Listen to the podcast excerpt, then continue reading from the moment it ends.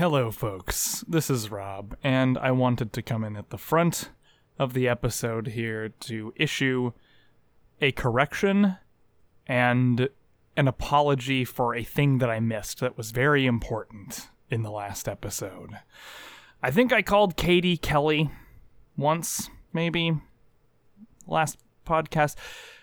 The name is Katie, although I don't know how important it is because she's imaginary anyway, but I just wanted to make sure to clear up that inconsistency. The other thing that was lost in the madness was I should have noticed right away that Veronica's chapter uh, wasn't epistolary in any way. Like there was no even if you squint at Jughead's chapters, you can assume that he's writing it on his laptop. He's got to be writing something. But Veronica, there's just no explanation. It's just narrated. It's just a just prose, no framing device fiction. So the situation we find ourselves in in terms of format is unbelievably crazy.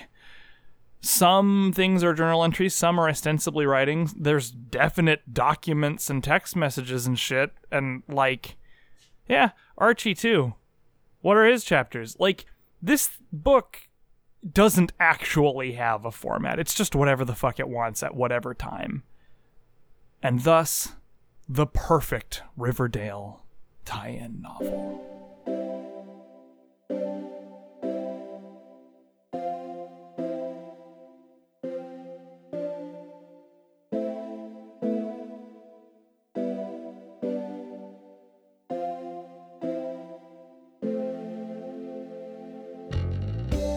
Welcome back, one and all, to Pros and Cons, where I am covering Riverdale's lovely tie in YA fiction prose novel book thing by Micol Ostow Riverdale the day before. Today we are doing chapters 6, 7, and 8.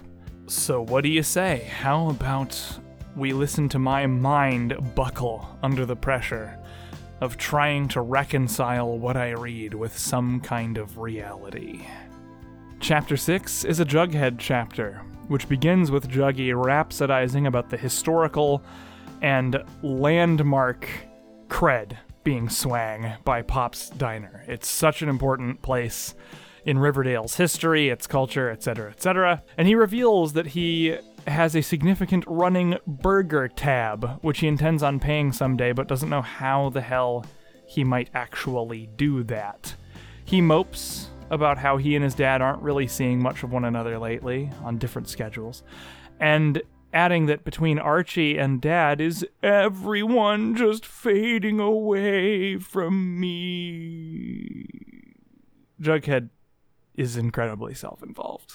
And that is a very faithful thing as adaptations go in the morning, probably the morning before Jason Blossom's death, but who knows? We don't really bother to establish timeline stuff in this, which should be fine because the title of the fucking book is Riverdale the Day Before, but we freely go to other time periods as well. So, like, it's just, oh, God.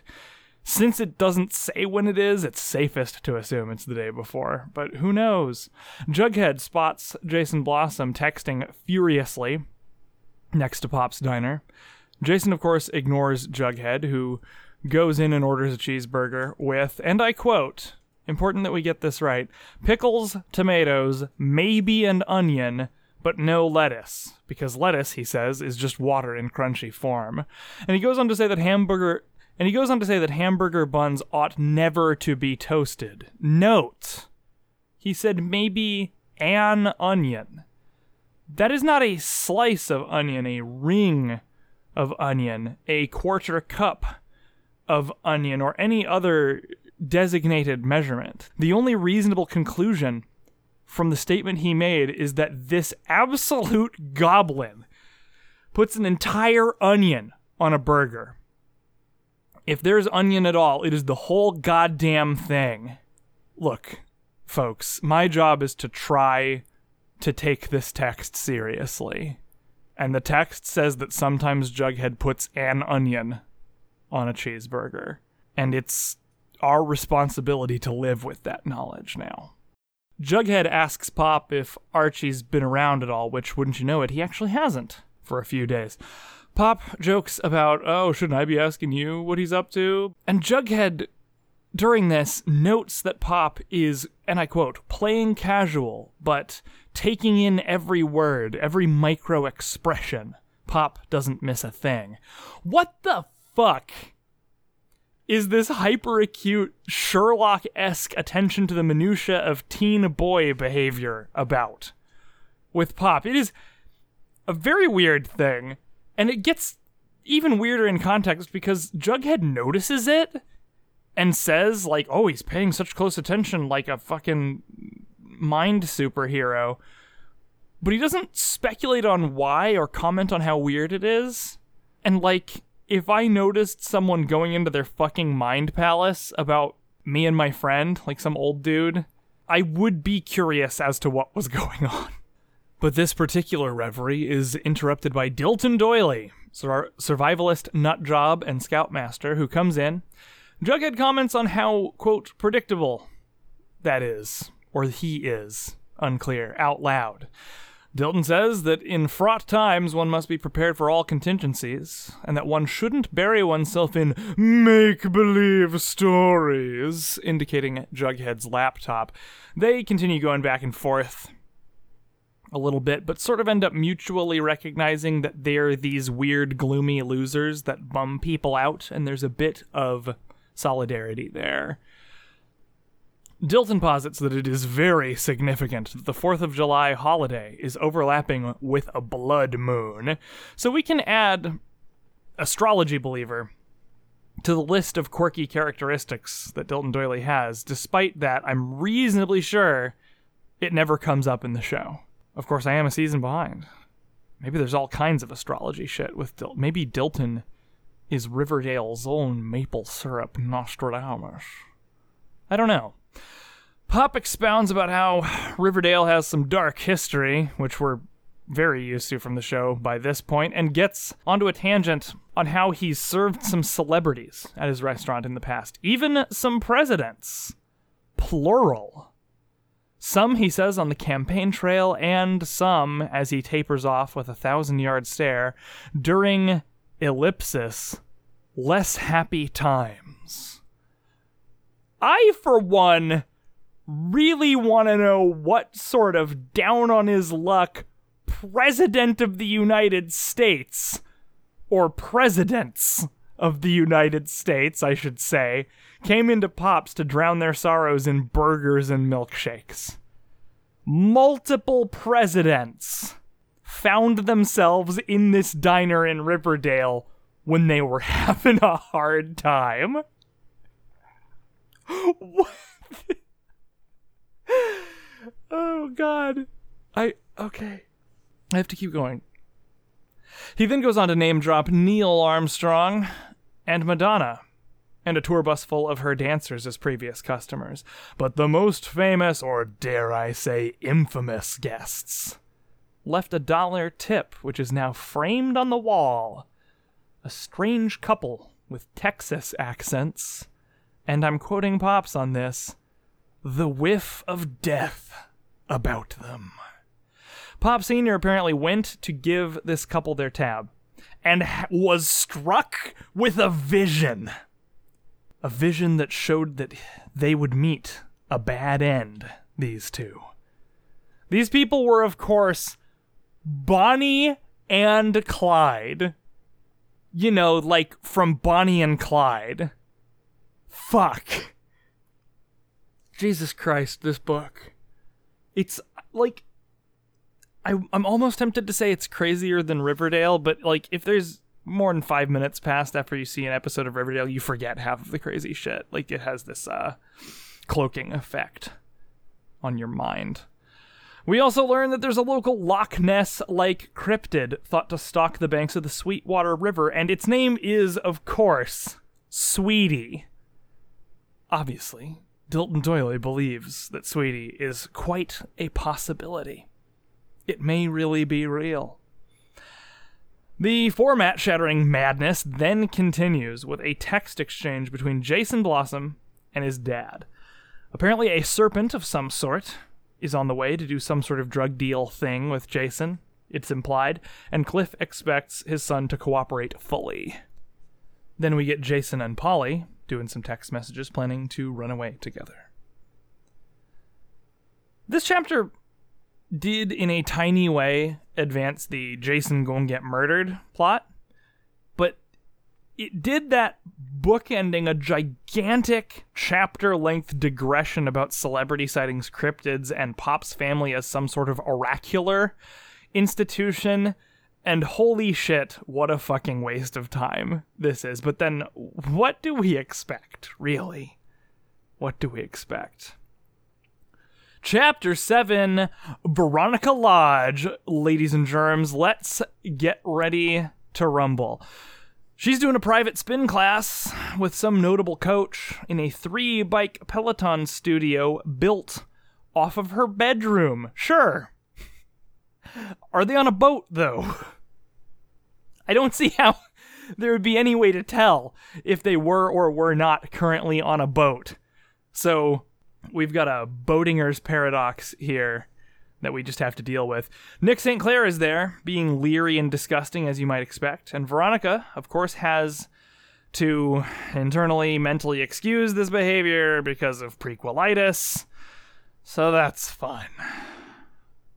Jesus Christ. Nick asks Veronica out, but she says she'll think about it. I'm sure it'll go just fine. Smithers shows up in the wrong part of the house with a bunch of documents he's, in his words, disposing of, but takes them to Hiram's study instead of the recycling. And this is played as very mysterious and suspicious, but it's like, how is there a scandal with Hiram Lodge, noted businessman, not shredding documents, keeping a hold of documents in his study? Of course, he keeps hold of documents in his study. That's what it's for. It would be more mysterious if he was shredding stuff that was supposed to be kept for record, to remove all record of certain things happening or something. The dude is just keeping records, just keeping his notes or whatever, and that's normal. But the butler is lying, trying to tell his daughter that he's not going to keep the documents. Oh, these documents are going away. I'm shredding them then takes them into the study. What is going on? C- can any of you tell me what's actually happening here? Uh, is there some sort of like common grift or scandal that involves keeping documents that you're supposed to not keep? That you're supposed to have had, but then dispose of later? I don't know. It's breaking me. We then get a text exchange between Moose and Midge, or rather, just Midge trying to get a hold of Moose, asking if they're still on for the movie at the Twilight Drive In and if he could meet up earlier. He does not answer, and eventually she just hopes to see him there.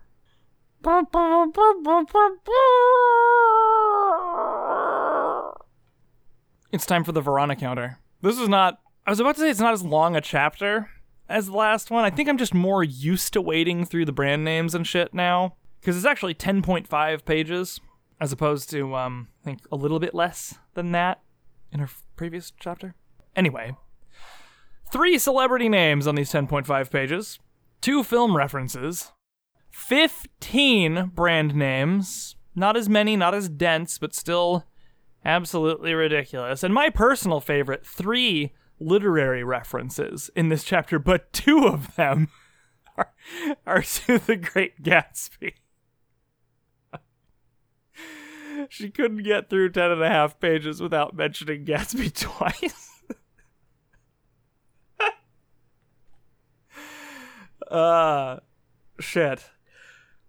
Second part, and I apologize, I should have put this on last time. Uh, at the end of each Verona counter, we're going to track the Veronica Index of Referential Density, or VIRD, V I R D. Uh, chapter 3 she had a 2.7 verd, meaning approximately 2.7 repeating references and brand names and celebrity name drops per page. Chapter 7 had 2.19 verd. So a slight incremental, not probably statistically significant decrease in referential density for this chapter.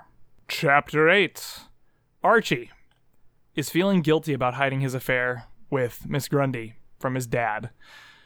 I- this is gonna just be in this whole book.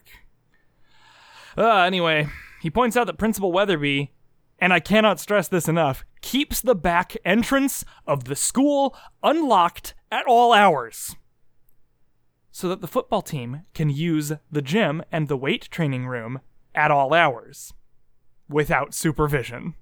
What? What? A high school is simply unlocked through the middle of the night, all the time. Can you even imagine the drug deals, murders, vandalism, and probably cult rituals that would result were that really the case in fuck mothering Riverdale? I'm speechless. I have no idea how to reconcile this knowledge with the reality of the show. The school is still standing, it is not a burnt out husk. And yet, Riverdale is Riverdale. So Archie must be wrong. He must be delusional in some way, and yet he freely enters and exits the school. So either the door is truly unlocked or he's some kind of. Archie's a ghost. Archie's a stupid sex ghost. oh my god. I just. Yeah.